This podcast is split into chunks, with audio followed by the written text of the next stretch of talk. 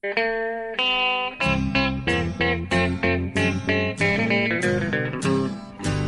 out there, we're on the air. It's hockey night tonight. Tension grows, the whistle blows, and the puck goes down the ice. The goalie jumps and the players bump, and the fans all go insane.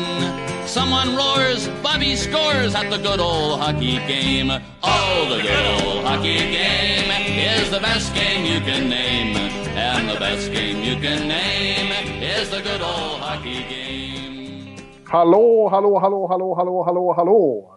Välkomna till eh, NHL-podden, Aftonbladets NHL-podd. Eh, jag heter Per Bjurman och eh, sitter i ett blåsigt, regnigt New York där bibliskt svarta moln drar in över Manhattan. Eh, och för första gången på 95 poddar så fick jag äran att göra detta klassiska hallå-intro. I vanliga fall är det ju Jonathan Ekeliv, Örbys egen Frank Sinatra, som sköter den biten. Ni behöver inte vara rädda, han är fortfarande med och jag säger välkommen Youngblood Jonathan Ekeliv. Ja, hallå, hallå, hallå, hallå, hallå. tack så mycket. Ja, det, jag tyckte... Ja, det, Vilken chock va? Att jag tog över introt. Ja, jag är också chockad alltså. Jag, jag, jag, jag har aldrig upplevt något liknande, inte lyssnarna heller. Så att det, det här är liksom eh, oerhörd chock på det. Vilken rivstart alltså. Ja, jag tänkte vi fick göra lite annorlunda idag. Jag bara tog över. Men Ja. eh, resten av sändningen får du i vanlig ordning eh, styra. Det är du som är eh, Lennart Hyland här. Ja, jag har inte riktigt hans eh, talang att luta mig tillbaka på. Jag tyckte du hade lite mer struktur i din inledning. Alltså, det, du har redan, trots att jag har 95, 94 avsnitt på mig att lära mig någonting så känner jag att du bräckte mig direkt. Här. Ja. Hallå, hallå, hallå! Det var underbart att få säga det. Ja, det är väldigt flyt i det liksom. Det det är det enda jag känner att jag bemästrar på ett, på ett ganska professionellt sätt. Men, Ja, hörru du, vi... vi eh, förra veckan var, blev vi ju försenade och gjorde den här först på fredagen var det väl? Eh, Ja, precis. Idag, den här veckan blir det istället tidigare än normalt. För att ja, vi har åter lite komplicerat att pussla ihop eh, tillvaron eh, när det blir både hockey och val för min del. Och du Ja. är hemma och är redaktör ibland och ibland inte. Så att, eh, ja, ni får väl stå ut med att det kommer tidigare den här veckan. Men det, det måste väl vara bra på något vis. ja, jo men det, det, det, vi har faktiskt hittat en hel del och, och, och ämnen vi, vi ska ta upp ändå. Så det kan nog bli ett ganska fullmatad timme det här ändå tror jag. Med. Absolut. Det tror jag. Eh, inte minst eh, får vi ju ta ut, är det dags för att ta ut Team Europa i eh, World Cup. Ja, det Faktiskt. ska vi göra. Det ska vi göra. Eh, och, och, eh, ja, och sen nästa veckan därpå, då är det faktiskt dags för Sverige tror jag. Det är precis vad det är det, för då är vi också nära när, när de ska ta ut eh, grunden i den svenska truppen. Vi har faktiskt precis fått information om att eh, den kommer att presenteras vid en presskonferens här i New York, Jaha. 2 mars. Eh, NHL håller ju i det här World Cup håller i allting. Har, förbunden har ju ingenting med det här att göra faktiskt. Eh, så de har bestämt att alla lag kommer att presentera sina trupper vid en presskonferens här i New York. Eh, som sagt, 2 mars. Eh, det tycker inte jag är så fel. Då får jag gå på den presskonferensen Ja, och, och verkligen eh, lajva antar jag på alla möjliga kanaler som finns. Ja just det, det då, då kan inte Aftonbladet skicka dit sex pers i vanlig ordning som när det bara är nere på eh, hovets aulan och sånt där på Globen någonting. Utan nu är det... Nej, jag tror att det blir svårt. Ja. Exakt. vet jag, kanske Wennerholm och Ros kommer ändå. Det skulle inte vara så dumt. Det kan bli, kan bli stökigt. Ja, ja jag tycker vi ska hit Ros. Hälsa redaktörerna det. Ja, ja men Ja. eh, det är ett Ja, spännande... fint. I alla fall inte långt bort. Hans Ahlberg. Och, och du? Ja, jag också till och med. Ja, ja vi, vi får se. Det, det, det har ju börjat få lite, smida lite planer på en eh, resa bortåt eh, vårkanten i alla fall. Eh, till eh, andra sidan pölen. Det ska ju bli lite NHL för mig också. Nästa Ja. säsong på plats. Det, det får vi anledning att återkomma till. Ja, vi hade ju tänkt att vi skulle arrangera en resa för dig och mig. Eh, att vi skulle fira avsnitt 100 ihop. Men du ska ju ut med din kompis Sim i vanlig ordning. Du har förstört det upplägget. Och eh, läsarna, lyssnarna kommer att bedras på denna fest på grund av en, en nörd från Falun. Eh, Ja, det är lite olyckligt. Men, men eh, det, vi får se. Det kanske, det är oförlåtligt till och med. Ja, men det kanske går att sy ihop så att eh, avsnitt 100 ändå tajmas med en eh, livepodd. Alltså. Ja, ja jag, jag, jag, jag säger åt lyssnarna här nu. Ja. Bomba honom med eh, klagomål över att han inte har säkrat det här. Ja. ja, det är lite svårt faktiskt. Ja, jag får nog känna det. Men du, eh, ska vi ta och dividera lite om vad som har hänt då? Ja, vi kanske ska göra det faktiskt. Vi kommer ju faktiskt in på Tampa direkt. Det blir svårt att låta bli. För att Ja. eh, igår, medan jag satt på, i Brooklyn och såg på en väldigt tråkig match mellan New York Islanders och Detroit Red Wings. Ja. President's Day eh, matiné. Det var en måndag och match mitt på dagen. Det är inte så vanligt. Klockan men- ett går den med lokaltid till och med. Ja, precis. Det är tidigt alltså. Ja, men då kom det ju ett, eh, ett pressmeddelande från eh, västra Florida. Där eh, Steven Stamkos eh, gjorde fullständigt klart att... Nej. Steve Eisenman Ja. gjorde fullständigt klart att han inte tänker eh, trada sin namne nästan då. Steven Stamkos. Före trading deadline. Han blir kvar i Tampa. Ja. Och eh, jag fick... Eh, jag sökte Jonathan Ekeliv för kommentar och fick tillbaks bara otäckt ryser. Ja, jo, det, det, var det första jag tänkte. Men, men eh, nu har jag lite mer sansad uppfattning och kan reflektera lite över vad som detta besked. Eh, jag, har ju, alltså jag har ju varit lite för eh, pragmatisk rent sådär eh, vad jag tänker att han är värd. Denne Steven Stamkos. Jag, näst, I och med att jag har hållit på så länge den här soppan kring honom och spekulerats månad till månad och kommit ut så lite information. Och det är Och fort- du, har ju tänkt, du har ju tänkt att sticka kniven i Steven har vi Ja, det, det, det usch. Ja. Men, men, men i alla fall så, så, eh, så har jag liksom mentalt förberett mig lite på att det kan ju hända. Det kan ju vara så att eh, en framtid här för mitt lag utan the face of the franchise. Liksom, att, eh, man kanske får vänja sig vid att Steven Stamkos kanske inte är en del av Tampas framtid på sikt. Liksom, jag har försökt eh, vänja mig vid tanken men eh, och därför blir jag lite så här för att ja, jag har ju en känsla av att Steven Stamkos kommer inte hur gärna, alltså jag, jag har en känsla av att han kan definitivt tänka sig stanna i Tampa. Så jag tror han, bortsett kanske från den här relationen med Cooper som det har spekulerats i, så, så trivs han ju i communityn, han trivs i Florida. Och han trivs med laget och att det är, det är ju ett competitive lag. Det är ett lag som har, han har chans att vinna i. Liksom. Ja. Eh, De förutsättningarna tror jag att han är väldigt nöjd med. Eh, Men eh, jag tror inte att han kommer att stanna om han inte får 10-10,5 miljoner lön. Så att hur, hur mycket Iceman än drar ut på de här förhandlingarna så tror jag att han måste komma upp i den, den typen av eh, siffror för att Stam- Stamkos ska förlänga. För att han har 29 andra klubbar att välja på eh, annars som kommer ge den typen av pengar. Så, eh, Ja, men han spelar ju högt nu för nu, nu måste han antingen då eh, få herr Stamkos eh, signatur på, på ett kontrakt.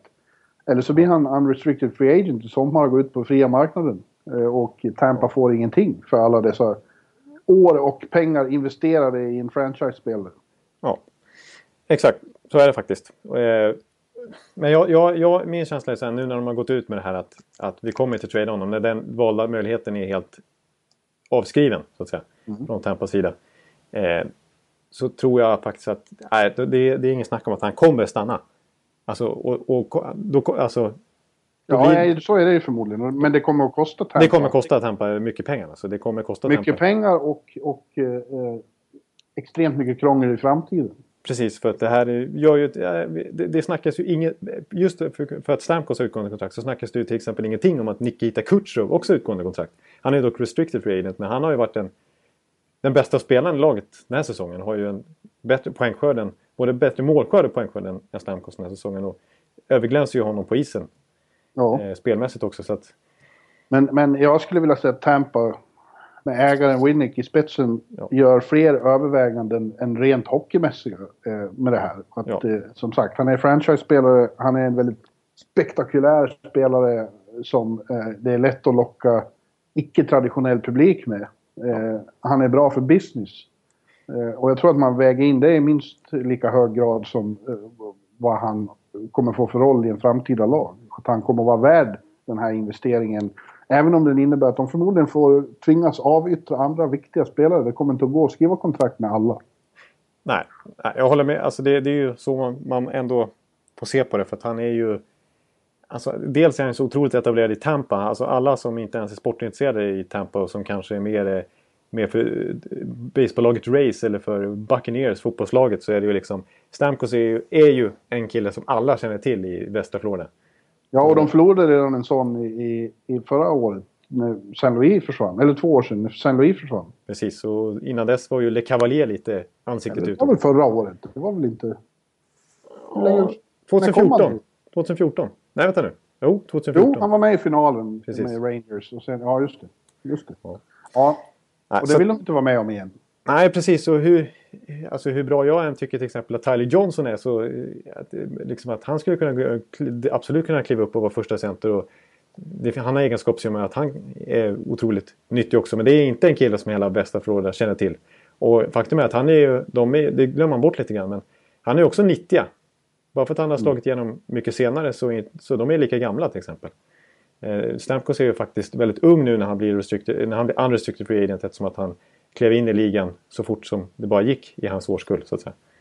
Eh, så att eh, jag tycker att man, det, får kosta, det får kosta lite här och Jeff Winnick är ju liksom eh, som är businesskillen här, han tänker ju på det viset. Jag, som jag har förstått det, så han, han kräver i princip att, att Iceman får lösa det här. Och Iceman, Iceman är ju pragmatisk, han är kalkylerande, han är lite cynisk i förhandlingen. Vi vet ju hur hård han är. Liksom. Han han har varit mot Drouin, han var mot Saint-Louis. Han vill ju göra det bästa för laget på sikt och hans bygge. Liksom. Då, då, det, då ser det inte bra ut att skriva ett 11 miljoners kontrakt per säsong med Steven Stamkos. Eh, han vill ju behålla andra pusselbitar naturligtvis. Men, men han kom, ja, lyckas han inte eh, få det som han vill så kommer han tvingas att skriva ett, ett jättehögt kontrakt med Stamkos. Så jag är ganska säker. Jag, jag går till och med med på ett vad som jag aldrig har vågat göra här i podden. Jag säger så här, om, om Stamkos inte blir kvar i Tampa Bay då kommer jag att flyga till hemmapremiären för detta lag han börjar spela i och köpa en tröja med Stamkos på och stå där och ja, på Wow. läktaren. Ja, Det var ju, alltså till hösten, om han spelar i Edmonton, då är du där. då är jag där med en Stamkos-tröja på pressläktaren. Och spelar han i Los Angeles så är du där. Ja, inga konstigheter. Och spelar han i New York Islanders så är du i Brooklyn. Ja, visst. Ja, du är överallt där han spelar. Ja, det, det, det är ju inte så att vi kommer att glömma det här, Jonathan. Nej, det, det, det är jag medveten om. Ja. Men du, ja, fantastiskt. Det här var ju grymt. Men du, eh, är inte det också så att det här signalerar att eh, Tampa på intet vis har gett upp den här säsongen? Det försöker de ju säga själva att de, Ja. att de eh, till att börja med går till slutspel, vilket de är indragna i racet där då. Eh, men också gå för att komma tillbaka där de var i fjol. Och då kan man inte göra sig av med Stamkos mitt under säsongen.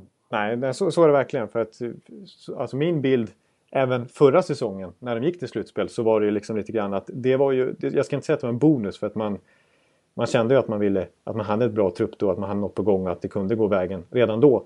Men känslan inom organisationen och bland fansen, i alla fall som jag såg det, var lite grann att det är nästa år som verkligen är ch sista chansen.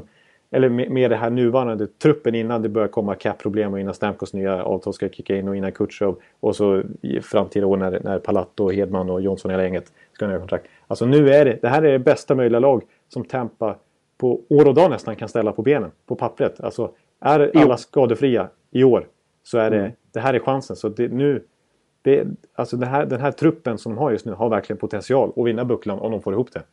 En, nästan ännu bättre än förra året skulle jag säga. Jag tycker att det är egentligen på pappret är snäppet vassare. Är det inte också så att eh, av de lag som han skulle kunna tänka sig att bli tradad till, för han har väl en, en eh, no trading-klausul? Ja, han har till och med full, som jag förstår han Ja. full no trade så han kan ju säga nej till vad som helst. Ja. Ja, och om man tänker sig då de lag han förmodligen skulle kunna tänka sig att flytta till så är det nästan inga som eh, har möjlighet att ge upp vad Tampa skulle kräva för en Stamkos, eller hur? Det måste ju vara helt enormt mycket. Ja, jo precis. Ja, eh, precis för att, för att Iceman ska gå, vara villig, vara villig det och fortfarande vara liksom... eh, Toronto har ju till exempel, som det har pratats så mycket om, de har ju ingenting att ge, ge dem nu annat än framtid då. Som kanske i och för sig inte skulle vara så, men det, det vill de väl inte. Nej, för, för Toronto har liksom ingen... Eh, jag menar, de, de har ingen nytta av Stamkos fortsättningsvis den här säsongen. De kommer ju ändå missa slutspel. Nej. Precis. eh, och de, de vill jag definitivt inte bli av med Wilhelm Nylander eller Mitch Marner eller Kasper Kapanen på sikt. Utan de Nej. hoppas ju att Stamkos eh, blir en free agent helt enkelt. Ja, precis. Ja. Men du, ja, detta om eh, det laget. De får ju kämpa dock eh, om de ska till slutspel. Det är, eh, Ja, det är inte skrivet i sten att de tar sig dit för det är så pass jämnt där. Och, ja, alltså i och med att New Jersey fortfarande verkligen biter i där så har ju till och med Pittsburgh återigen eh, hamnat snäppet utanför när vi spelar in det i alla fall. Det är, det Ja. det är verkligen kö att komma in i, i slutspelet. Alltså det, som vår passionerade vän Tadson påpekar i en Twitter till dig så är det ju också så att om det här står sig så är det Washington i första omgången. Usch. Och good luck with that! ja, då, då är det tyvärr eh, ingen succé. det är ju dessutom vårt buggy-team av alla lag. Mm. Alltså vi... vi, vi ja, Ovechkin älskar att spela mot Tampa. Ja, usch. Ett lättkränkt ja. Tampa har inte, inte mycket för den mannen. Men då var vi klara för idag då, så lyssnarna får bara höra det här om, om Tampa. Ja, oh! nej, nej, nu ska nej. vi gå vidare. Nu är vi klara med Tampa. Nu pratar vi istället om... Eh, ja, vad pratar vi om? Vi kan vi ta upp... om Evander Kane. Ja, vi, vi, kan ju ta upp Evander Kane då. Som ju eh, inte ska spela nattens match här mot Ottawa, va? Eh, och Nej, han har blivit avstängd igen för att det är återigen off-ice-problem. Ja, precis. Alltså, det är väldigt återkommande för just Evander Kane. Alltså, jag, jag känner att han är lite grann NHLs Mario Balotelli. Han har försovit sig och missat igen, vilket är ett uh, allvarligt brott mot uh, Team Rule. Ja. Reglerna som det också kallas. ja. och uh, ja. Och då blir det så här, det börjar ju alltså som du säger, det är inget nytt. Evander Kane är den här typen. Och eh, tar man... Det, han kommer inte att förändras, det är hans personlighet. Och tar man fan i båten, då får man roan i hamn. Säger jag åt Buffalo. Det kommer att vara så här, det går inte att gå och ändra på honom. Nej, jag tycker du har helt eh, precis så är det. För det går inte längre att skylla på att han är ung och dum liksom. Eh, och att han kommer lära sig. Med Han har med länge nu och har han inte lärt sig nu så kommer det, sånt här kommer fortsätta hända. Ja, precis, för att han borde ju, alltså man måste ändå känna ett ansvar när man har 400 NHL-matcher på sitt CV. Man har ett kontrakt på 5,3 miljoner dollar. Man har varit ingått för mindre än ett år sedan i en jättetrade. Eh, där Buffalo har gett bort en spelare som Tyler Myers för att få dit Evan Cave. Eh, mm. då, då, är det då är det en spelare man vill hålla i handen och som man, man ska kunna lita på som organisation. Och att, att det då så här på, bara i en riktig säsong här i organisationen att han har redan varit i så mycket trubbel igen. Alltså det, han, han har ju faktiskt en pågående utredning om sex brott föreliggande. Liksom. Även om den förmodligen kommer läggas ner som jag förstår det. Eh, och han har... Ja, och nu har han liksom försovit sig och hela den här grejen. Nej, det är märkligt. Ja, men det får ju Buffalo bestämma om, om, om det är värt det. Eh, det kommer fortsätta säger jag.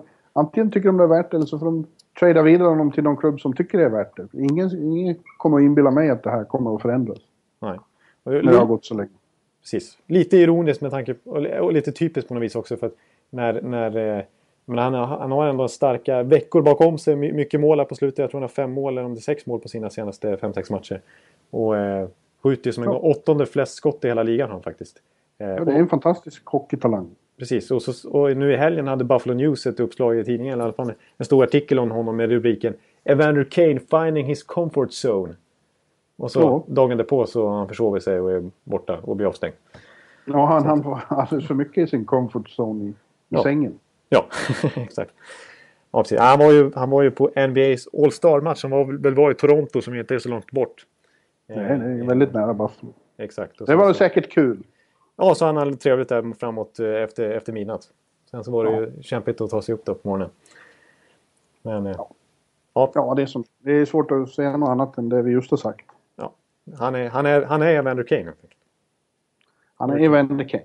Och Mike eh, Gio, eller hur tar man hans namn? Mike Joe. Vilket jag tycker är Mike coolt. Joe är också Mike Joe. Och nu är han eh, arbetslös. Ja. För tvärt vad en expert i pod podden förra veckan sa som hävdade att nej, han kommer inte få sparken. Hette det nej. från Örbyhållet. Ja. Och sen fick han sparken. Ja, jag, jag är inte jättestolt över att påpeka detta. han... Eh, han... Eh, han fick, jag säga nu Han fick ju lämna här nu i helgen va? Ja, jag, jag kom av mig. De, jag fick ett sms nu. Oh, förlåt, förlåt.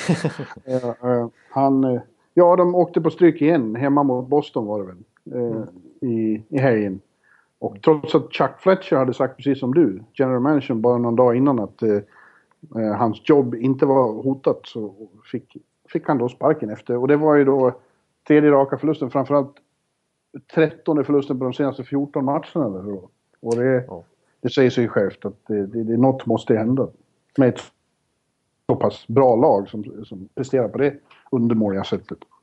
Ja, det, det, det, man är ju, alltså, även om jag hävdade att han inte skulle få sparken. Det var inte så att jag försvarar Mike Joe eh, enormt mycket och, och hävdade att eh, självklart ska han ro vidare den här båten. Men jag kände ju just Chuck Fletchers förtroende för Joe att det var lite hans man som han har valt att försvara i så, här, i så många år nu och även förra året då när, när han faktiskt när de lyfte sig när Devin Dubney kom in så här, men då hade de en extremt tung period också. Det var väldigt, han hängde väldigt löst men, men Chuck Fletcher valde att hålla, hålla kvar honom. Så jag tänkte liksom att eh, han får nog fortsatt förtroende ändå från Fletcher men eh, eh, jag håller nog med om att det, det, behövdes verkligen någonting nytt för att ruska liv i det här laget. För de är inte så dåliga som de har varit 2016. Eh, det ska de inte kunna vara. Eh, och Nej, just... men det såg ut som att nya interim-coachen John Torchetti, vilket jag tycker låter, som jag skrev i, i, i, i bloggen, awfully close to John Tortorella. Ja, jag tänkte på samma sak faktiskt. Det är ju extremt likt. Alltså. Han är hämtad från farmarlaget i, i Iowa faktiskt. Ja. Eh, och eh, i sin första match då så fick, slog de ju Vancouver med 5-2 på bortaplan. Ett Vancouver som tyvärr är väldigt svagt just nu. Men i alla fall, det var en bra start för Torchetti som också verkar temperamentsfull alla sin nästan namne Tortorella och eh, var väldigt, väldigt aktiv i båset. Ja, exakt. Det snackas, spelarna sa verkligen det att han, han, han, munnen gick ju hela tiden liksom. Han ja. kommenterade var, var det, oavsett om det var bra eller dåligt, eller oavsett om han tyckte någonting så stod han och pratade i alla fall. Bara för att liksom hålla igång tugget på något vis. Eh, det verkar vara hans eh, tränarfilosofi. Han verkar ha lite idéer överhuvudtaget. Man såg ju på... Om man bortser från Koivu och Parisi tror jag så tror jag att nästan alla forwards spelade 13 14 minuter ungefär. Så han hade extrem eh, idé om att eh, jämna ut speltiden också. Eh, och rulla runt på fyra kedjor. Jag hade tänkt att ringa Jonas Brodin och fråga vad han tyckte om det här, men han är ju skadad. Ja, just det. Spelar just nu. Nej. Injured reserve list. Och ja. Folin som var med har jag inte nummer till, så det gick inte. Nej, eh, Folin som har haft han i AHL lite grann. Nu, han kommer, som du sa, han är upp, upplockad från Iowa Wild. Eh, som ju ligger tok sist i AHL. Så där, alltså, har, ja, så där har han inte varit, gjort någon toksuccé den här säsongen. Å andra sidan är det ett svagt lag, Iowa Wild, på pappret faktiskt. Eh, men eh, han har ju lite erfarenhet, Torchetti. Han är ju inte jättefärsk. Han, är ju, han har inte enorm erfarenhet från att vara huvudcoach i NHL. Men han har assisterande. Han var ju det när Chicago vann Stanley Cup 2000, första gången 2010. Och så har han varit interim coach i både Florida och Los Angeles i mitten på 2000-talet. I korta sessioner också. Ja. Men ganska... Ja, han verkar i alla fall försöka sätta en snabb eh, stämpel på det här Wild-laget. För det syntes lite skillnader och de fick ju faktiskt effekt i form av en 15-seger. Direkt på bortaplan. Ja, ja, men det är ofta bra med en ny röst. Det är ju bara så. Man tycker ibland att det är synd om coacherna som får, får skit för det spelarna inte gör. Men det, det, det hjälper Det har hjälpt Pittsburgh, inte minst. Ja, inte minst faktiskt. Och inte så mycket Columbus då kanske, men, men ändå. Nej, nej. Det är de tre lag som har sparkat coacherna i år. Tror du det är någon mer som hänger löst innan säsongen är över? Det borde det väl inte vara? Va? Nej, det känns som att det är lite för sent. Ja, nu ser jag mig in med att Minnesota spark, men det känns inte som att det är riktigt nära förestående på något annat håll. Nej, de som går dåligt, de har ändå nya coacher som är där för att skapa något nytt. Liksom. Ja. Eh, Tortorella kommer de inte sparka och, och de kommer inte sparka eh, McClellan i Edmonton eller, eller vår vän eh, Hartley, Calgary. Nej. Och sannolikt, och sannolikt inte Desjardins i Vancouver heller. Vad ska han göra? Nej, han har gjort, gjort det bra tycker jag med det här materialet under sina, sin ja, tid hittills. Och... Fram, slussa in nya unga killar som kommer att bli bra. Ja. Vi får se hur det blir i sommar. Jag tänker om, jag menar Dave Cameron gjorde ju jättesuccé i Ottawa när han tog över förra året. Och mm. fick ju mycket beröm. Men det här året så har det inte sett sådär fantastiskt bra ut. Framförallt inte försvarsmässigt. Så jag undrar hur hans jobb utvärderas i sommar också. Det skulle väl, den som kanske hänger lösast skulle väl vara Theriendo i Montreal. Ja, där har du en poäng faktiskt. Ja. Eh, och där känns det, att... det hör man ju att det eh, mullrar i supporterleden. Att de inte är nöjda och det kan man ju kanske förstå. Ja. Ja, jag tycker, och båda, vi har ju varit inne på det eh, ofta här, men det känns ju verkligen som att Guy Boucher borde vara en naturlig alternativ där alltså. Med ja. tanke på dels fransk-kanadensiska kopplingar, dels att han har varit en lyckad AHL-coach för dem en gång i tiden och dels att han är naturligtvis på marknaden och vill tillbaka till NHL. Ja, ja. men, eh, ja, förmodligen, det eh, skulle förvåna om det är några fler som blir sparkade när vi närmar oss mars. Det känns poänglöst. Ja, jag håller med. Eh, men tillbaka till Minnesota så vill jag bara säga, vi pratade ganska mycket om dem förra veckan, ja, bara så sent som i fredags då.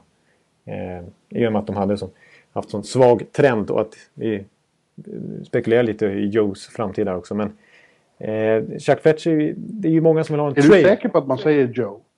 Nej, jag, är inte, alltså jag, jag har ingen trovärdighet överhuvudtaget vad gäller uttal. Så att, hävdar jag någonting med 100% så är det ju inte 100%. Men, eh, MN-Johan, vår vän, får reda ut det där åt oss. Ja, han får, precis. Han får skriva tydligt på Twitter med liksom sådär uttalsmässigt. Med sådana ja. klang, klangklappar och grejer. Man, ja. Nej men... Eh, ja, alltså det, det snackas ju lite om att Minnesota är ute i trade-svängen. Och mm. Chuck Fletcher försöker få till någonting men det är, det är svårt att göra en, en big splash alltså. För jag känner att det nödvändigtvis inte är bara en och liten små trade som kan väcka liv i dem. Utan det känns som att jag, jag tycker på något sätt att jag skulle vilja ha Alltså jag, just den där centersidan som vi ofta återkommer till att det är viktigt att ha liksom en ryggrad som är stark på mitt, mitt liksom på forwardsidan. Den, den, ja, Mikko Koivu, visst han är bra men han börjar bli lite gammal. Han producerar inte i riktigt den takten som en första center ska göra, tycker jag ändå. Och Mikael Granlund har ju svårt att ta det här nästa steg. Och liksom, jag tycker... Ja, jag tycker de skulle behöva göra någonting där. Jag har lite förslag på spelare de skulle kunna gå efter. Kanske nödvändigtvis inte nu vid trade deadline. Men i sommar då jag tror att det är enklare att göra stora trader. Eh, jag, jag, jag, till exempel, vi har varit inne lite på det, men Ryan Nugent Hopkins. Ja. Eh, ja. De har ju lite, lite assets att och, och, och bolla med. Till exempel backsidan har just nämnde Brodin, Matt Dumba, Mike Riley, den här college-spelaren som de har fått upp här. Eh, på forwardsidan skulle de kunna släppa en sån som Niederreiter eller Zucker. Något sånt där. Granlund kanske till och med. Tänk så fort vi kommer in på Minnesota då blir du nästan lika eh, grundlig som när vi pratar Tampa. Det är ditt favoritlag i väst. Erkänn. Ja, ja, det vet jag inte. Men eh, ja, det var ju förra säsongen var, var det ju det. Faktiskt. Ja, det vet jag inte. ja, ja, jag vet inte. Men jag, jag, har ett, jag har ett lite stökigt alternativ jag råkar skriva upp här i mitt, eh, mitt, mitt minikörschema här. Eh, jag tror inte han är tillgänglig riktigt, men kanske, kanske, kanske. Han är, jag tror han har fått pris som Mr Hockey of Minnesota när han var junior. Han har spelat i University of Minnesota, han är ju uppväxt där. Och när han spelade sin första bortamatch i Minnesota tror jag han hade 200 släkt och vänner på plats. Som han eh, såg till att betala biljetter för. Och det är ju Nick Bjugstad. Från, okay. från eh, i Florida. Som ju, jag, jag, på, på något sätt fick jag en tanke om att han kanske är lite, lite available för Minnesota om de skulle göra. Jag vet inte om han är lösningen på deras... Men jag är inte säker, det är inte nödvändigtvis så att han är, är en framtida första center i NHL. Men eh, den, jag, jag återkommer ofta till den här lokala kopplingen. Och jag gillar Ja, men det, det, blir ju ett problem för just med Minnesota. Eftersom delstaten Minnesota är USAs starkaste hockeyfäste. Ja. Så många, väldigt oproportionerligt många eh, amerikaner som spelar i NHL, de kommer ju därifrån. Så ja. skulle det vara eh, eh, ett, ett, ett avgörande moment. Då skulle ju hela halva ligan vilja spela i Minnesota Wild och jag tror inte det är så. Ryan McDonough kan de ta då. Han kommer därifrån till exempel. Ja, exakt. Men de skulle kunna ta en, en spelare som jag tror kommer bli free agent i sommar. Eh, som också... Eh, nej, jag tror han var i eh, Dakota och spelade i uh, universitetshockey. Men som är från Minnesota också. Som jag tror de skulle kunna, skulle kunna vara ett bra alternativ för dem i sommar. En målskytt. Det är ju Kyle Poso. Men de kan inte hålla på med den där sentimentaliteten att, är, att, att de samlar på sig spelare för att de kommer från Minnesota. Ja. Det är professionella organisationer, de ska samla på sig så bra spelare som möjligt. Ja. Oavsett, det... oavsett eh, uppväxtort och pass och fan och hans mormor. Det, det, är en teori som jag återkommer till lite för ofta och som ja, det skjuts ner av både, dig och av både mig och framförallt dig då, varje gång. Så att jag kanske borde lägga ner det. Ja, eh, gör det. Jag, jag har en annan liten teori apropå Minnesota bara, så se om du, vad du tycker om den här. Eh, det är alltså, nu sa jag University of Minnesota, de tog Dakota allt för så. Mike Riley som ju var eh, som de tog in då som var en jätteeftertraktad college-spelare i somras. Som, jag tror det till slut var Chicago och Minnesota han valde mellan. Nu, nu är det svårt att bedöma Mike Riley bara efter så här kort tid. Liksom, han har ju bara spelat, han har ju spelat mycket AHL och inte gjort så mycket NHL hittills så säsongen är ju inte avklarad än. Men är ju, jag tycker de ofta blir lite de blir väldigt överskattade de här college-spelarna som inte är signade av någon klubb och som blir som free agents på sommaren. Så vi hade ju, för några år sedan hade vi Mike, Matt Gilroy som inte blev någonting. Som ju gick till Rangers. Mm. Vi, har, vi, har, Kevin Hayes som är bra men inte den här superstjärnan som vissa trodde. Eh, vi har Justin Schultz som ju verkligen inte levt upp till förväntningarna i Edmonton. Som ju det sades att alla klubbar i ligan hade kontaktat. Och, och Chris Kreider i, i New York, han är ju habil men ingen superstar. Nej. Eh, men jag, jag tänker, alltså, jag menar JT Brown och André Suster som inte heller var draftade och som, som flera lag ville ha. De, visst, de är dugliga NHL-spelare men det är absolut inga stjärnor. Eh, jag, eh, alltså, Matt Vad vill du säga med det här då? Ja, nej, men jag tycker liksom att... Ja, alltså den hypen kring odraftade, eller de kanske är draftade, men, men college free agents i alla fall. Den är för stor för att, mot vad, vad, vad de visar sig ha för klass när de väl kommer till NHL. Ja. Så att, eh, den, Ja, vad hette vår odraftade stjärna från Skåne som kom till Dallas och började med hattrick? Eh, Vad hette han? Eh, Fabian Brunström. Ja. Han var ju också väldigt hypad men det, det, det tog ju slut rätt så ordentligt. Ja.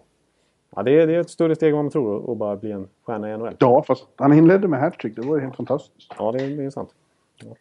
Men ska ja, vi gå vidare? Nu, nu ska vi gå vidare. Nu ska vi eh, prata om eh, Anaheim som ju har, har, i början av säsongen vi ojade oss så över för att de inledde så taskigt och såg ut att få problem och överhuvudtaget ta sig till slutspel.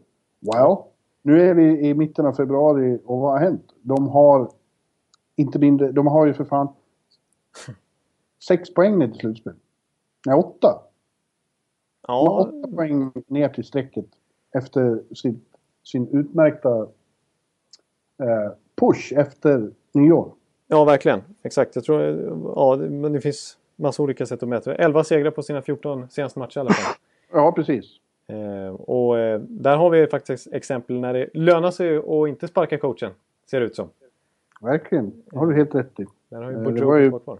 Kändes ju som det var på håret att uh, Lille Fridolf, Ja. uh, Boudreau, skulle få sparken. Men, eh, men han fick fortsatt förtroende av Murray och nu, som sagt. Men det var ju för att man visste på något vis att det där laget är så jävla bra. Det, det, det måste lossna till slut.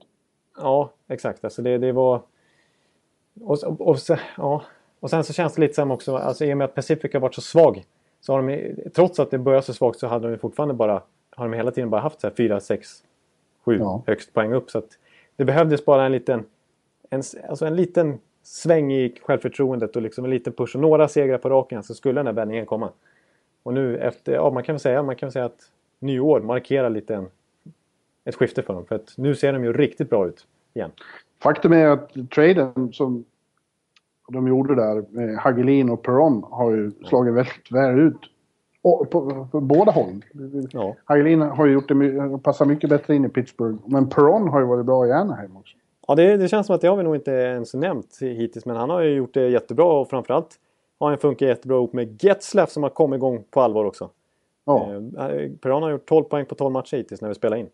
Och Getzlaff har gjort 17 poäng på de senaste 14 matcherna. Vilket ju det, där är ju så, det där är ju ett av mysterierna i hockeyvärlden. Att ingen kan veta vilka som passar ihop och får, plötsligt får kemi. Det, det, är en, det är mitt i den här världen där allting är kartlagt eh, och videostuderat och eh, utbenat, utbenat i den mest avancerade statistik så är det fortfarande en sån sak som helt enkelt ingen, ingen vet någonting om. Vilka som går ihop. Precis, och det, det, är så, det är så lustigt för en sån som Perron. Han funkar inte överhuvudtaget med Crosby till exempel. Nej, Eh, men han funkar jättebra med Getzlaff ser det ut som. Så Ja. att, Ja, jag säger ju det. det. Det där är en X-factor som eh, av Guds nåde. Och den är så jävla intressant. Jag tycker, det jag tycker förstås det är väldigt kul eftersom jag eh, tycker det är roligt. Det är oförutsägbart och inte går att mäta i eh, antal skott och skit. Förlåt, förlåt, jag menar inte det. Det är jätteviktigt. ja. ja, jag är lite mer i den skolan då. Men jag, tycker jag, jag tycker du balanserar upp det väl. Du, du står för lite mer sans och reson. Och lite Nej, jag står för mer Ja mystik. det- ja, det är lite mer mystik. Ja, precis. Men det, det, det blir ju mer balanserat så att säga. Ja. I love the mystik of hockey. Ja. Ja, men jag tycker det är en, en spelare som vi definitivt ska, ska nämna som jag tycker eh, har på forwardsidan också som har tagit stora kliv. Alltså Raquel ser riktigt bra ut. Och faktum är ju att vad jag har sett liksom sista matcherna så har ju de splittrat upp eh, Getzlaff och Perry lite grann och kört Getzlaff och, och Perron. Och så har ju Raquel fått köra mycket med Perry. Eh, Ja, i början var det ju han och de två. Han Mm. var ju eh, länge, länge eh, som tredje pjäsen där i bredvid det klassiska radarparet. Ja. Eh, nej, han har ju även, även när det gick som sämst i, i, i höstas så kändes det som att det enda utropstecknet, den enda ljuspunkten var att Rickard Rakell hade tagit så stora kliv framåt. och Eh, och ja, han bara fortsätter.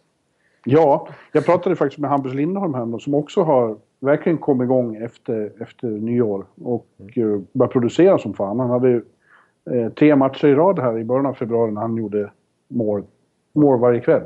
Och häromdagen, eller igår, mot Calgary så pratade med honom efteråt. Han är ju för övrigt en väldigt intressant person att prata med. Han är intresserad av annat än hockey och har därför saker att säga. Han kan uttrycka sig och eh, pratar verkligen inte bara i klyschor. Tycker mycket om den unge mannen. Ja, det, eh. det, det gillar vi. Ja, precis. Nej. Jag fick jag det sagt. Jo, och, då, och då, han sa ju mycket om det här. Vad, vad skillnaden är mot tidigare. Han menar att de har spelat bra defensivt hela tiden. Mm. Eh, men det är först nu som offensiven har kommit igång. De börjar ju mål på sina chanser och det gör att de... Han uttrycker det då mycket bättre än vad jag gör eftersom jag just sa att han kan prata. Jag kan inte det. och att de, de, har fått igång offensiven och, och därför så spelar de mer avslappnat. Ja. Han, sa också att han tidigare spelat i backpar där det känns som att han har varit den som eh, har fått i första hand ta det defensiva ansvaret och inte velat sticka iväg hur som helst. Men nu, nu känner han eh, att han kan det och därför blir det mål. Och om Raquel sa han då att Raquel har insett att, eh, att det är bara skjuta så mycket som möjligt. Alltså det, är så väldigt svenskt sa som kommer till ligan. Alla vi, vi, det var lika med honom då, söker passningar hela tiden. Men se på en sån som Brent Burns, han skjuter i alla möjliga och omöjliga vinklar. In med pucken mot kassen. Det händer alltid något. Och, och det där har eh, Raquel då tagit åt sig och gör mer och mer. Bara skjut, skjut hela jävla tiden. ja, ja men det, det, kan jag tänka mig att det, att det är en tydlig faktor till som är ett utslag i poängfördelningen för hans del. För att när jag har sett Raquel framförallt förra säsongen så det, alltså det är ju en sevärd spelare. Så. En riktigt kul eh, attraktion på isen. Alltså han, är, han är extremt teknisk och har riktigt bra speluppfattning. Men han har varit lite passning först mentalitet faktiskt. Den stilen. Men om han kan bli mer effektiv och mer på, rakt på mål så känns det som att det, att det finns lite oförlöst eh, kapacitet där faktiskt. Alltså Raquel kan bli en riktigt bra spelare. Det kan, han förtjänar den typen av minuter han börjar få nu och han är en, en, en fastetsad topp 6-spelare i det där laget. Ja. Eh, och, och förtjänar att spela första powerplay liksom, med sådana som Gessler och Perry. Ja, han börjar se ut som kanske ett namn för World Cup. Ja, det känns som det är en, en spelare vi definitivt får diskutera, ha med i diskussionen när det är dags för, att, för oss att ta ut Sveriges World Cup-lag. Likaså Lindholm. Alltså det är ja. väldigt intressant hur det ska bli på backsidan tycker jag. Eh. Ja, Lindholm har näst, i många böcker blivit lite avskriven den här säsongen med tanke på att det gått trögt för Anaheim ja. som lag och för han också. Eh, med tanke på enorma konkurrenser på backsidan. Ja, nu när han börjar hamra igång också, för det är ju en, alltså en riktigt utpräglad tvåvägsback. Han är, känns pålitlig åt båda håll. Alltså.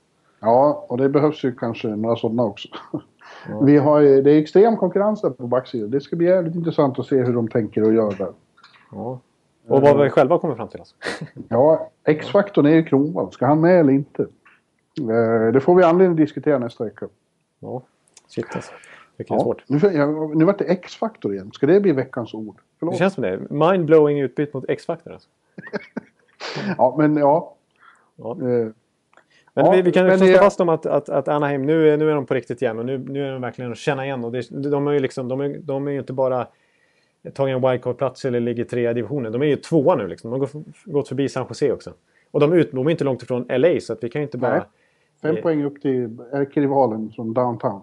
Faktiskt. Och som trenderna ser ut just nu så när det ändå är 20, 20 matcher kvar på säsongen så, så kan det de kan till och med knipa första platsen. Så, sån extrem uppryckning kan det bli.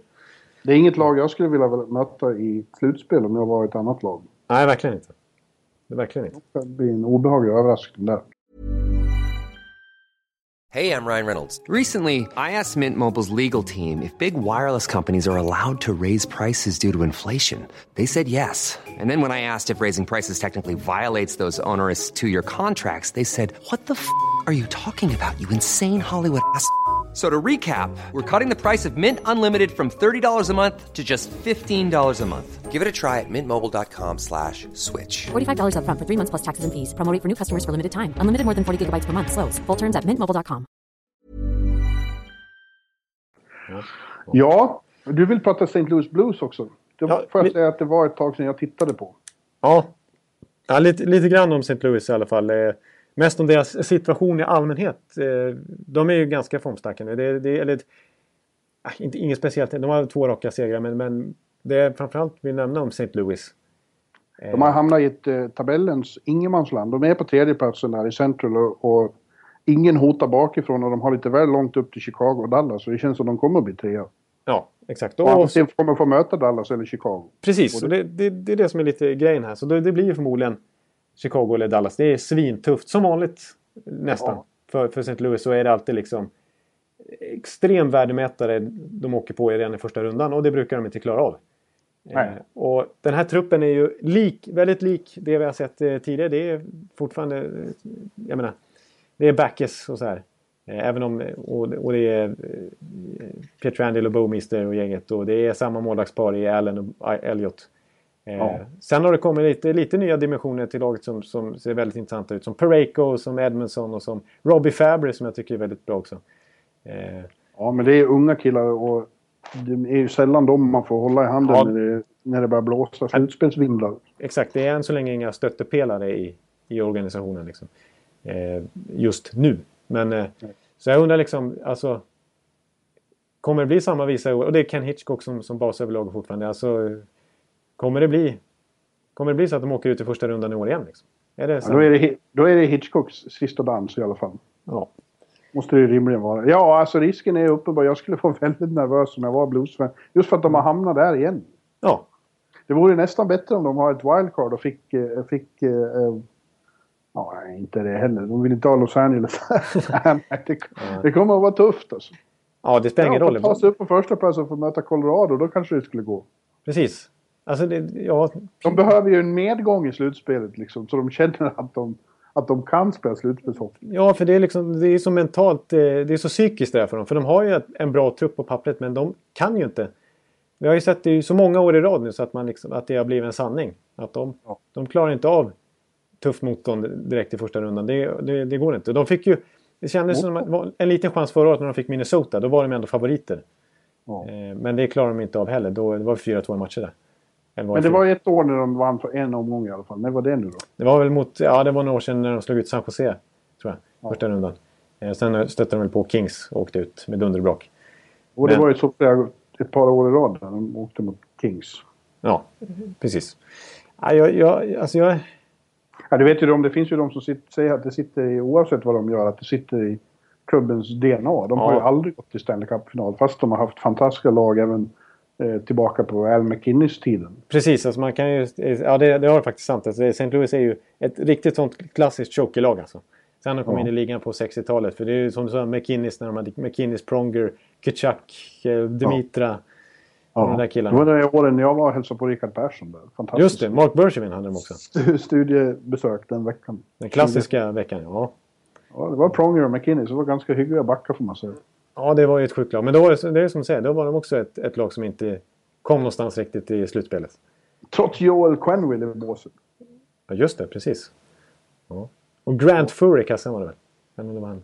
Nej, han hade slutat. han har slutat. Det var väl han eh, Turek, eller vad hette han? Roman Turek. Ja, precis. precis. Men eh, alltså, nu kommer jag med en liten konstig idé här. Men Ja. alltså... ja, men jag undrar om, om det inte är dags för St. Louis. Alltså, eh, jag vet inte. Jag har inte tänkt igenom det här jättenoggrant. Men alltså att göra någon riktig sån här... Spla, be, alltså inte nu inför slutspelet kanske, men, men i sommar i alla fall. Göra någon sån här supersplash. Alltså försöka... För jag tycker att... Vet du vad jag tycker? Jag tycker att det är- Backis inte är eh, den han utges för att vara. Han är ju, ska ju föreställa någon slags version av Taves. Men eh, han är ju tvärtom. Han är bra i grundserien och sen eh, chokar i slutspelet. Ja, nej, han har inte gjort ett enda riktigt bra slutspel faktiskt. Och han är Nej. ju kaptenen och han är ju typ första center. Eller ja, man kan ju argumentera för att Stasny eller Lehter är det också liksom. Ja, Eh, Eller jag, Sten. tycker, jag tycker de ska söka en ny sån eh, centralgestalt. Ja, precis. Så, ja, alltså, för hans kontrakt går ut i sommar. Och, Ja. och Backes, eh, alltså han, det ryktas som att han sneglar lite på till exempel vad Kessler fick för deal. De är ju lite liknande spelartyp. Och de är i samma ålder. Men de får, det vore ju katastrof om, om St. Louis slängde på han ett sexårskontrakt för 6 miljoner dollar per säsong. Det går inte. Mm. Så att, eh, och, och de har, ja, alltså skulle de velat tänka så. Alltså, det är det som jag tycker är så svårt med St. Louis. För de, det är klart de inte kan ge upp den här säsongen när de ligger på slutspelsplats. Nej, det är klart Alltså, de inte ska det ge upp den här. inte- nej, det är har ju- självklart- de inte Det här är det. sista chansen känns det som. Men Mm. Blir det lika igen att de åker första gången då måste de väl nästan... Ja, precis. För de har ju... De har ju Det har vi sagt om andra lag. Det har vi sagt om San Jose alla år. De har fortsatt i alla fall på samma... Ja, men för, Sätt. för, rent potentiellt så skulle de... Det är, så jag, det är det som jag tycker är så spännande med St. Louis. Alltså, rent potentiellt så skulle de kunna få superbra liksom, utbyte här om de, om de valde att trada bort lite, typ Backes nu. Om de valde att trada bort eh, Shattenkirk alltså. För att, vi såg ju vad... Det, det är en annan situation Arizona var ju då det med, med Keith Yandel. Men, men vilket enormt utbyte Arizona fick när Yandel hade ett år kvar på kontraktet eh, ytterligare efter säsongen. Precis som Shattenkirk har nu. Han har ytterligare ett år kvar efter den här säsongen. Nu säger jag inte att jag är Shattenkirk absolut är problemet för St. Louis. Han är en viktig tillgång för dem. Men alltså, vi såg ju hur Arizona fick Duclair och första val liksom, för, Ja. eh, för Yandel. Och Shattenkirk skulle kunna ge lika mycket, minst. I, det här läget. Och Backen skulle kunna ge lite grann också. Alltså jag tänker, för den här säsongen, jag ser det som att jag ger St. Louis 15% chans att gå vidare från första rundan, typ. Men vilka är det som skulle göra den dealen med dem då? Ja, det, det, så, så långt har jag inte resonerat om. Men, Detroit? ja, eh, Boston? nu, nu kommer det, nu kommer det. Nu knyter ihop säcken. Minnes, Backes från Minnesota. Där, Minnesota tar det. Nej, nu tog jag upp den där teorin igen som, som jag, skulle, som jag skulle lägga ner för länge sedan. Ja. Nej, men... Eh, ja, jag tycker... Men, men, men, men lite, lite konstiga som jag, som jag hade på känn, vi liksom var inne på lite grann också. Det är den här Big Splashen i sommar. Alltså jag tänker så här. För, för jag tycker ändå fortfarande att de behöver... Alltså Tarasenko börjar, börjar växa ut till en, en riktigt... Alltså han är ju redan en riktig stjärnspelare i NHL och han har fått sitt stora kontrakt. Och han är, han är något att verkligen bygga på för St. Louis nu. I deras lite nya ryggrad med, med Swartz, eh, Tarasenko, eh, Pareko och så här som kommer fram. Men, men alltså om man skulle göra en, en riktig supersplash och bara gå efter Malkin. Alltså, eh, typ, alltså de har tillräckligt bra backupsida för, backsida kanske för att alltså, släppa Pietrangelo till exempel. Alltså Pietrangelo och eh, Robbie Fabry för Malkin. Det kanske skulle räcka. Jag menar, eh, Pietrangelo är ändå fyra år yngre än Malkin. Jag vet inte om det är smart från St. Louis sida eller så här, men alltså och verkligen eh, få in något nytt så det händer, så det händer någonting. Alltså, de skulle verkligen kunna utmana med Malkin och Tarasenko Ja. Men det här kommer inte att ske i år säger jag. Nej. Det, det, det är ju i sommar då. Det är ju sommar liksom. Ja. Jag, tycker St. Louis är intressant på det viset att, att de är ett jättebra lag, men de räcker inte. De räcker inte. Det kanske, de, de, de är så då, alltså det, det, det är så pass att de, inte, att de spelar så tuff division att de inte ens klarar första rundan. Liksom. Det måste, de måste göra någonting stort. Så känner jag i alla fall. Nu Ja, fick jag språk... Du är väldigt engagerad här. Ja, nu fick Men jag vi får det. väl se. Jag- säger att de har en chans i år igen. Eh, Det är inte omöjligt. Om det plötsligt blir... Om plötsligt målvakterna för en gång skulle, skulle bli heta i slutspelet och så. Ja, för man De blir har, ju... potential, de har potentialen. Så jag törs inte säga några 15 procent. Det ska vi ta och återkomma om. Ja, du ser, jag har haft mycket, mycket fel, hög felprocent de sista två avsnitten känns som. Fast att det är kanske bara, jag kanske jinxar till Blues fantastiskt fint här nu. Men, eh, och Brian Elliott har ju varit jättebra här faktiskt sista veckorna och medan Jake Allen varit skadad. Och Jake Allen i sin tur var ju jättebra dessförinnan. Han, han växte ju till en först, eh, fullduglig första keeper som det såg ut i början av säsongen. Ja, men de är ju, de är ju västra konferensens uh, Mark Andre Fleury. De måste Ja. bevisa i slutspelet också. Ja, verkligen. Det är ju så ett typexempel. Alltså, så som Allen såg ut eh, i förra året mot Minnesota och som Elliot har sett ut i flera slutspel i rad. Nej. Så det, Nej. det, det går inte, de går inte att lita på St. Louis. Så är det. Så mycket kan vi konstatera. Även om de har potential. Ja. Nu vill jag nämna en sak. Som, Mm. eh, eh, innan vi går in på Team Europe. Ja. Eh, och det är svårt kanske att ha några åsikter om egentligen. Men det har ju varit väldigt konstiga resultat i NHL senaste veckorna. Diskussionen om att det görs för lite mål har liksom självdött. Ja, Det har gjort, gjorts fruktansvärt mycket mål här och där. Det var ju Ja. 6-5 och 7-5 och 9-2 och fan 8-1. allt vad det var. Ja. Vad är det här för något? Vad beror det här på, Jonathan Ekeliv? Du som studerar eh, siffrorna under the hood, som du brukar skryta Då med. borde jag eh, ha en eh, klockren analys här och leverera. Så Ja. som min världsbild ser ut. Ja, nej, det, det, kan, det kan jag faktiskt inte förklara. Alltså, det, det, Sju igår har vi 7-4 Chicago-Toronto. Eh, vi hade Eh, 6-4 mellan Calgary och Anaheim. Och 6-2 från Arizona mot eh, Montreal. Montreal, ja. Det är bara från igår. Ja, precis. Ja, det är jättekonstigt. Och den här tiden på året så bru- brukar ju matcherna bli tajtare och tajtare dessutom. Och målsnålare och målsnålare. Så det är liksom en, det är Ja. lite upp och ner vända världen här på något vis. Detroit-Boston 6-5 Ja, häromdagen. just det. Ja. Ja, jag bara sitter och, och, matar siffror Du här. behöver inte leta länge för att hitta exempel. Nej, men Nashville, Florida 5-0. Carolina Islanders 6-3. Jesus. Ja, det är Jesus, jätte... Vad beror det på? Nej, det är bara en fluk förmodligen. Ja, Men det- de ler i, förnöjsamt på NHL-kontoret här borta på Sjätte Avenyn. Ja.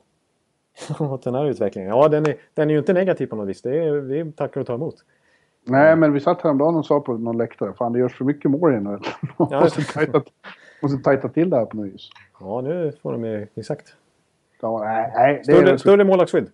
ja, ja, nej, det är väl positivt.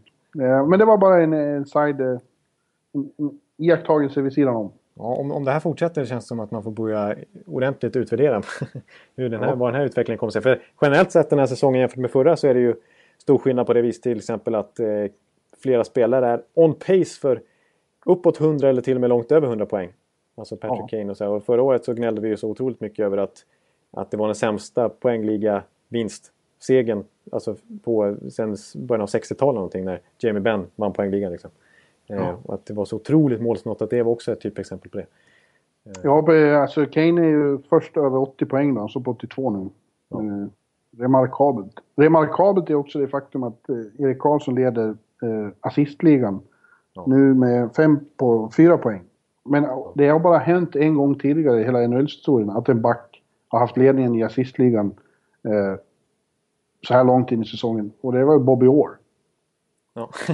och det är länge sedan ja. Det säger något om Erik Karlssons storhet, skulle jag vilja säga. Jag, jag, jag, jag, jag blir alltså religiös när jag tänker på Erik Karlsson. Ja, det är helt otroligt. Jag tyckte jag läste någonstans också att eh, eh, de senaste... Förut, om man bortser från Erik Karlsson och inte har med han i räkningen så är det ingen back på de senaste 5-6 åren som har haft så hög poäng totalt som han har just nu över en hel säsong. Alltså skulle han sluta spela just nu så skulle han ändå ha den bästa poängtotalen om man, om man bortser från hans tidigare säsonger jämfört med andra konkurrenter på fem och det är helt otroligt. ju. Ja, jag, jag säger härmed att han är en av de största idrottsmän vi i Sverige har fått fram de senaste decennierna. Basta! Basta. Ja, och det är helt sjukt. Alltså, nu är han ju superfavoriter att ta Norris Trophy igen. Tre Norris Trophy han är född på 90-talet. Ja, och han får alldeles för lite uppmärksamhet hemma i Sverige. De bara bryr sig om volleybollspelare och skidåkare. Och vi snackar ju en, en kille som inte bara pratar i klyschor så här heller. Det här är ju en eh, medieprofil. Alltså han, är, Ja, en han, är artist. En, han är artist. Han är ju en eh, liten Zlatan nästan. Ja, han borde få eh, Jerringpriser och bragdguld och allt vad det heter. Men det, det, eh, NHL duger ju inte i ögonen på Nej. präktiga svenskar hemma. Förlåt, jag var tvungen att säga det. Ja, helt rätt. Ja, In, innan vi tar det- Team Europa. Jag vill, jag vill ta, smyga in lite lyssnarfrågor vi fått till den här podden. Några, några rappar. Eh, bara, jag, jag, jag klämmer in två stycken här. John Dagligen heter han som har kommit med frågan några gånger tidigare som jag inte tagit upp. Så nu tänkte jag, jag fråga dig. Den är faktiskt riktad till Per Bjurman. Eh, vilken NHL-spelare skulle per, herr Bjurman vilja byta liv med? Ja, de flesta. de allra flesta. Ja. Ja. Mm. Det finns ju ingen som inte har väldigt mycket högre inkomster än vad jag har. Så att, eh, ja, vem har mest pengar? Ja, det är ju. Kane, Kane och Taves. Mm. ja, Kane vill jag inte vara, så jag säger Taves då. Ja, ja just det. Så kan du åka hem till, till Winni- sköna, varma Winnipeg på somrarna. Och njuta. Ja, det var någon som träffade honom i Peru i somras. Han var ute Var på Inkaleden, ja visst. Och, och det var något fan där som fick en selfie med, med Taves vid, vad heter det här? Ja, Med Inka, eh, vad heter det? Ja, vad heter det? det klassiska? Ja, jag vet vad du menar. Det är ett Ja. av de sju världs... eh, arven. Ja, Ja, så då säger väl då. Ja. Ska, ska, ska, ska jag svara på den här frågan? Nu fick inte jag frågan, men jag svarar ändå. Då säger jag att jag skulle vilja vara Matt Carl. Och vara, tjäna, vara bäst betald av Tampas backar. Spela i Tampa Bay och bara sitta på läktaren och titta på hela tiden. Och Ja, det är väl inget kul? Ja, men det är ju underbart. Jag skulle jättegärna ha liksom, eh, inom citationstecken säsongskort på Tampa Bay och sit- sitta och titta på alla matcher och, och känna bäst i laget. Av Ja, backarna liksom. Och inte behöva lira någonting. Det är underbart. Okej. att, eh, ja. Men eh, Och så en, en fråga här från eh, Erik Sellberg. Om, eh, om, om Brad Marsh, Marchand är lite underskattad. Han har 13 mål de senaste 13 matcherna. 28 mål totalt den här säsongen. Om han är en, om han är en, att betrakta som en 40-målsskytt i NHL. Alltså, är, hur, alltså, vi talar ju väldigt, ofta väldigt negativt om Brad, Mar mm. Brad Marchand. En, en pest och en ganska osympatisk människa. Så men, eh, ja, är han, en, är, han en, en riktig, är han att betrakta som en riktig klass eh, målskytt i NHL? Eller är det bara en fluk? Liksom? Nej, det är han nog. Precis som du säger, han får väl inte tillräckligt mycket cred kanske som hockeyspelare utanför Boston Bruins-lägret därför att eh, han förefaller så osympatisk och har gjort så fula saker. Ja. Eh, men han är ju en... Ja, han är framförallt viktig för Boston, en bra spelare. Det har ju faktiskt diskuterats att eh, Team Canada överväger att bereda en plats för den eh, lilla pesten i World Cup-laget. Precis, det, det, tyckte jag var bra när du påpekade. Du sa det förra veckan när vi pratade Kanadas World Cup-lag också att, att det kanske skulle vara intressant med Martian Bergeron och plocka över den duon rakt upp och ner. Till, ja, det är inte jag som har föreslagit det. Det är Team Canada, eh, ledningen som tydligen eh, idisslar den idén. Ja, jag måste säga, även om inte jag hade den själv nu när jag presenterade min trupp förra veckan så tycker jag att det är i allra högsta grad, eller två veckor sedan, jätteintressant. Alltså. Jag, jag håller med om att... Alltså jag, jag, jag hatar att möta Marchand alltså. Men det alltså, ha han i sitt lag, det kan jag nog tänka mig att det är fördelaktigt. Alltså. Vad skönt att du så sällan slipper möta honom då, Jonathan. Han är väl inte så ofta ute i Örby och tacklar Nej, just det. Nej, det är sant. Ja, precis. Ja, men men äh, vi får ju veta det då 2 eh, mars. Även ja. Team Canada skulle väl presenteras på presskonferensen här på något äh, luxuöst hotell i, i Manhattan-djungeln. ja. Ja. Precis. Och nu ska vi ta ett lag. Ja, vilken snygg övergång som vanligt. Alltså, är, man blir ju tårögd. Man blir ju alltid varenda gång. Jag lyckas ju aldrig komma något snyggt, men du bara sätter den direkt. Ja, det är alltså... Eh, vi ska ta ut eh, Team Europa. Ja. Det är intressant. Det, det blir ju ett sånt lag där eh, spelarna som inte är från Kanada, USA, Sverige, Finland, Ryssland, Tjeckien och inte U23 Kanada eller Nordamerika. De samlas ihop de bästa då i ett Team Europe-lag. Många har ju tyckt att det var väldigt konstigt och, och vad fan skulle man så här för? Men det är ju NHLs evenemang och de vill att alla deras största stjärnor ska exponeras i den här turneringen. Mm. Eh, och de vet nog vad de gör. Det kommer säkert att bli jävligt spännande och det är ju det är fascinerande när man, när man eh, fördjupar sig i det här, vilka som ska vara med. Ja, det är ändå intressant att sitta och pussla lite med kedja här. Alltså det, det, det, ja, det, Man får ju konstatera att det blir ju bättre än om rent på pappret eh, spelarmässigt än om man skulle haft med Slovakien till exempel eller Tyskland eller Danmark. Ja, och det ligger... Idén med det här är ju också, som vi har sett i OS, att de här mindre avancerade lagbyggena mm. eh, som har några få stjärnor. Eh, Slovakien har ju varit rätt bra, men om man ser sen Schweiz, Norge, eh, Lettland och sådana i OS. Det har ju blivit så tråkiga matcher för de ligger, när de möter bättre länder så går ju taktiken bara ut på att försvara sig och göra ett mål. Ja. Eh, och sen när de möts sinsemellan så blir det bara rena kalabaliken och skiten. det, är, det har de inte liksom rustat för. Nej. Eh, så det, eh, ja, det blir intressant. När jag tittar på det här så är det ju så att det, det är forwardsidan som känns klart starkast. Men det har vi sagt om flera. Ja, faktiskt. Det är lite återkommande tema. För, ja flera nationer här att, att forwardsidan är oerhört intressant. Sen är det lite mer frågetecken på målvakt och backsidan faktiskt. Men, bortsett från för Sverige som vi kommer ja. till, det är nästan tvärtom. Det är tvärtom, ja. Men jag tycker det är rätt givet vilka som är de två målvakterna här. Eh, och det är ju Slovaken Halak och dansken Andersen. Andersen ja, ja. Eh. Det var, han Greis var väldigt bra här igår när Detroit var på, i Brooklyn. En svensk bekante tysken. Men ja. eh, men jag tycker det är ganska givet att det är de två, eller hur? Alltså jag, jag känner så också precis. Alltså den här säsongen är ju helt oväntat. Grice, den som har fantastiska siffror med 93% i räddningsprocent och väldigt mycket, mycket segrar. Och det, det är ett jättekonstigt fenomen att alltså Halak har ju egentligen hyfsade siffror rent statistiskt också. Men när, så fort Grice står i mål, ja då gör ju New Jersey eh, Islanders jättebra matcher offensivt. Så det mm. spelar inte så stor roll om han släpper in Abale för då gör de fem mål liksom. Medan när Halak står, då har de enorma problem att göra mål framåt. Så Halak liksom får verkligen slita för att eh, få, få ihop några segrar på sin, i sin ja. kolumn där. Lite Jag har konstigt. sett Men, honom i bra matcher ute också. Han är, en bra målvakt. ja, jag, jag, alltså, skulle jag få välja en målvakt av Halak och Gais, då är ju Halak den jag, jag tar. Ja. Eh, och Andersen, som också är stark nu i, i Anahims push här, så, så har Andersen, tror jag, åtta segrar på senaste nio matcherna. Så att, Ja. eh, det blir väl de två. Ja. På backsidan så tycker jag då att eh, ja, den stora stjärnan är ju Chara då. Och jag sätter honom i, ändå i andra backplan. Och det blir ju han och Seidenberg. De är ju gamla... Ett gammalt eh, strävsamt par i Boston. Eh, så Slovakien och tysken sätter jag ihop i andra par. Och det betyder då att Roman Josi är i första backplan. Schweizaren, han är ju kanske bäst av de här Ja, jag ser också. Han är den bästa backen här. Det är, det är en riktigt bra back. Mm. Han är nummer ett. Frågan är bara vem man ska spela med. Och- och- och- Det kunde man ju sagt Chara, men man vill ju ha Chara och Seidenberg ihop, eller hur? Eh, ja, det, jag, håller, jag, jag har jättesvårt att sätta upp det. Jag satte Josi och Chara bara för att jag tänker att de ska få mest eh, Ja, speltid. det kanske blir så. Men, Men jag, det- satte, ja. jag, jag slängde in Erhoff där. Ja. Med, med Josi. Ja. Och sen har jag Sekera och, och Mark Straight i tredje backpar. Ja. ja, då har vi typ exakt samma. Jag har exakt samma sex backar jag plockar ut. Det känns ändå som att det är ju det är inget ungt garde direkt det här. Det är, Nej. Det är ett, Nej, det är sant. Eh, men, eh, Men, eh, men det är rätt givet ändå. Det var inte så många andra tycker jag att välja på. nej, det är Jannik Weber och Lukas Pisa och lite sådär. Men det är ju, känns ju som att de petar inte de här sex Nej. rutinerade herrarna som ändå är fortfarande är dugliga NHL-spelare. Ingen snack om det. Och inte minst Josi. Så det är ju en riktig stjärna de har. Ja, Du nämnde ju två av Vancouvers stora problem snarare. Ja, det kanske jag sa faktiskt. Ja. Ja. ja, men jag går vidare. Nu ser du att jag har tagit kommandot här. Eftersom jag nu har tagit ut ett lag så vill jag gå först. Ja, det är jättebra. Mm. Jag hoppas det är okej med han. Ja, det, jag, jag accepterar det.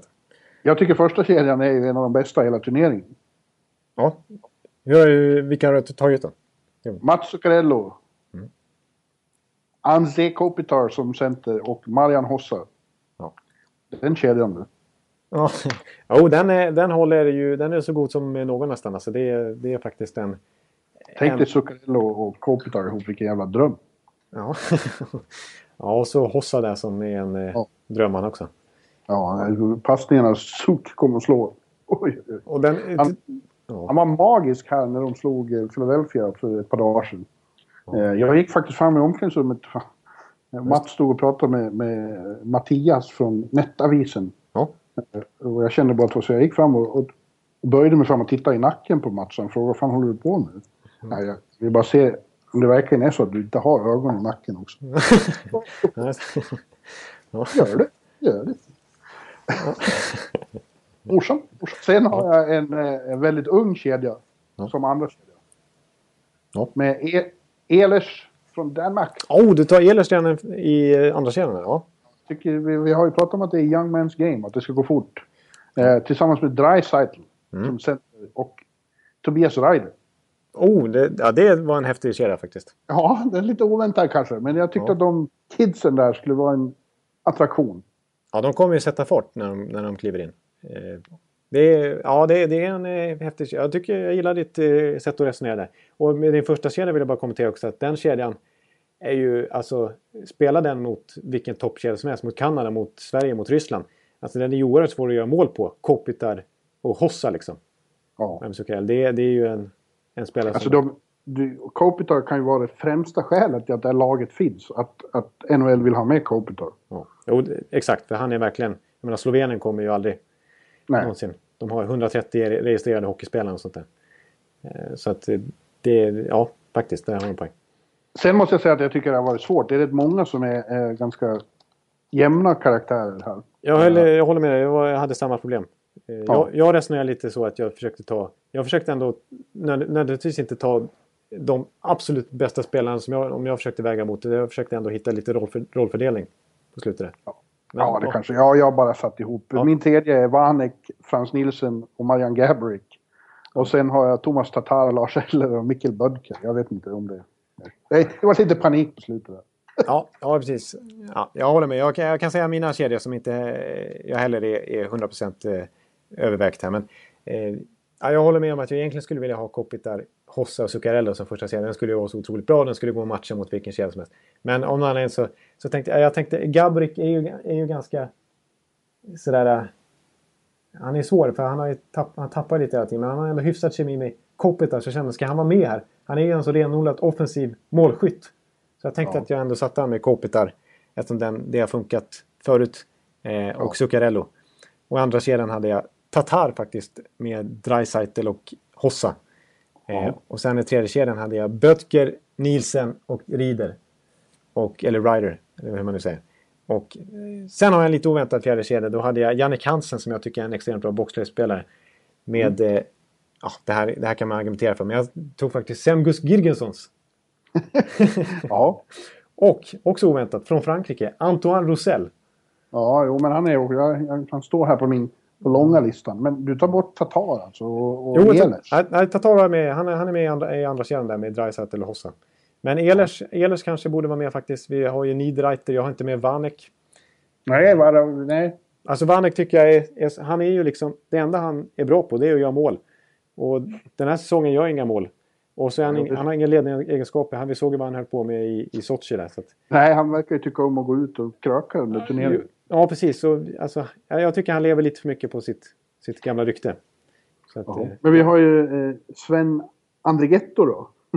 Ja, ja det, det är en eh, spelare som tar lite stri making strides i, i Montreal. Och vi har några gamla Islanders-spelare, Grabner och, och, och Grabowski.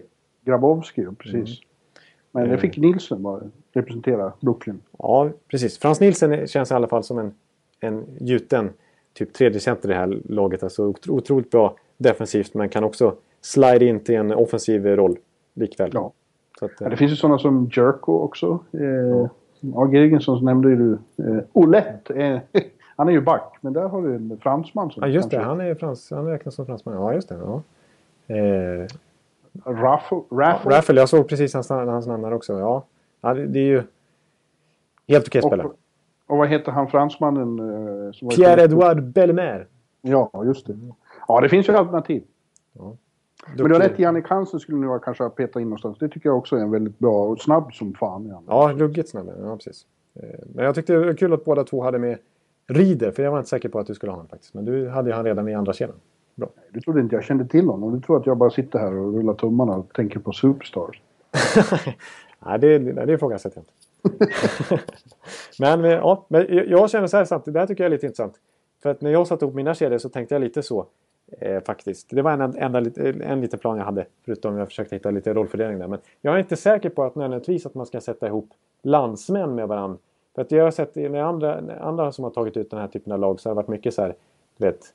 Eh, alla danskar ihop. Nielsen, Bödker, Hansen. Eh, Eller Ehlers. Och att eh, eh, Sekera ska spela med Chara. Eller och liksom att... Men, Men det kan ju finnas en poäng med det. det, det, det finns ju en, en poäng som är jätteuppenbar med det, alltså språket och att de känner varandra och att de har spelat landslagssammanhang förut ihop och så där. Det kanske är fördelarna kanske överväger nackdelarna, men jag tänker att nackdelen är lite grann också att det blir lite grupperingar. Och att, Ja. att, Ja, sant. att du vet att där sitter Böttger och bara jävla, jävla Slovakien, fan helst. Liksom. Ja, vem ska Zuccarello prata med? Han Ja, Zuccarello får sitta för sig själv liksom. Varför kommer morsan inga prata med mig? Han sitter här och det jag. Får han den rösten plötsligt? Ja, precis. Och så sitter... Vilka helvete...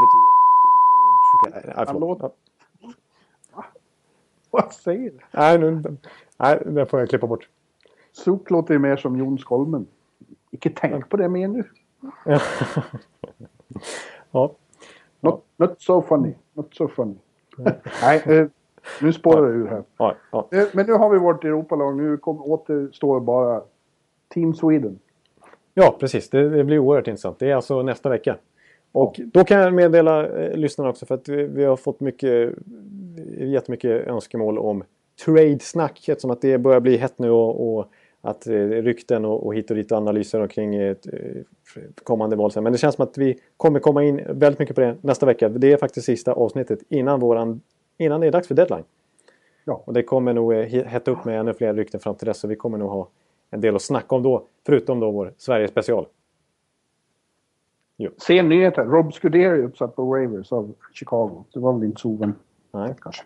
Och eh, lite trade-mässigt så kan man hävda att det öppnar upp lite löneutrymme för Chicago som upp, uppges vara ute efter någon eh, topp 9, topp 6 eh, forward här. Om de kan klämma in det. De ska gå och se imorgon. Eh, De är på Garden. Det är sitt enda besök här. Det ska bli kul. Ja, det, det är ingen dum match. Det är ju en... Nej, det är alltid trevligt. Ja, Ja, Det- men du, eh, min unge, har du någon 95 då? Jag har ingen 95 whatsoever. Det, finns, alltså det är som oerhörd besvikelse. Alltså 94 var ju inte lågvattenmärket utan 95 är, tar ju nästan, ja det tar över faktiskt. 95 är ju ett katastrofnummer alltså. Det är också ett sånt där nummer som, som är tillgängligt för vem som helst att bara plocka. Eh, vi är- som, om jag ska lita på hockeyreference.com här. Eh, så är det bara fem spelare i NHL-historien som har haft nummer 95. Ja. Eh, och den, som, den enda jag egentligen kan nämna, värd att nämna här, det är eh, Alexej Morozov som hade det från 98 till 04 i Pittsburgh. Jag misstänker att inte alla NHL, eh, våra lyssnare har eh, full koll på Alexej Morozov. Jag måste erkänna att det, är inte- det är ingen som har satt sig, etsat sig tydligt på näthinnan heller. Hela din den här grejen håller på och, och, och krackelerar och rinner ut i sanden och, och, känns helt kört. Du får snart sluta Jonte. Ja, ja, det blir ju så automatiskt där. Eh, Vi kommer ju sluta med, med The Great One. Ja, vi kommer slut med. Men, men 96 ser jag fram emot i alla fall. För där vet jag redan på rak, på rak arm. Alltså. Jag ser jättemycket fram emot 96 här. Nästa avsnitt. Ja. Det blir kul. Och vad roligt det ska bli att säga det namnet, eller hur? Ja, det ska bli jättekul. Ja, ser fram emot det. ja det. Ja, men du, nu sätter vi punkt här. Jag ska Ja. jobba vidare på ett stort eh, dokument jag håller på med. Ja.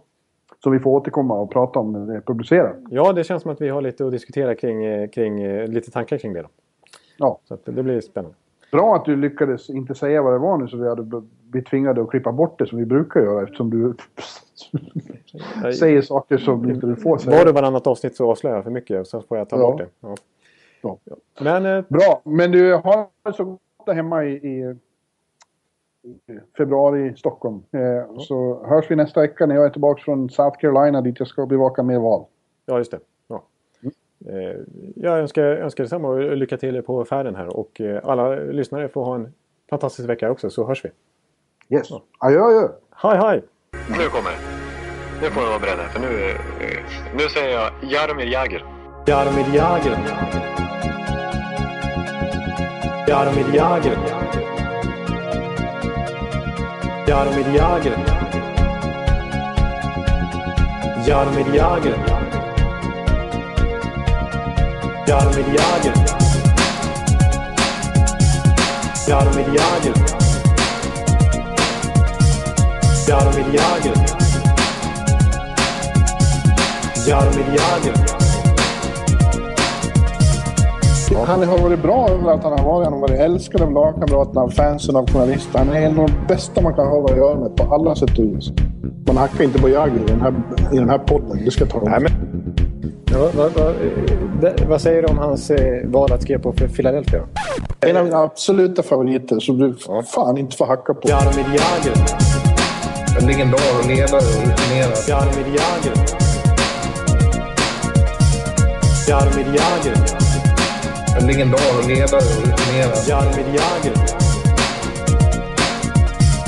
Jaromir Jagr.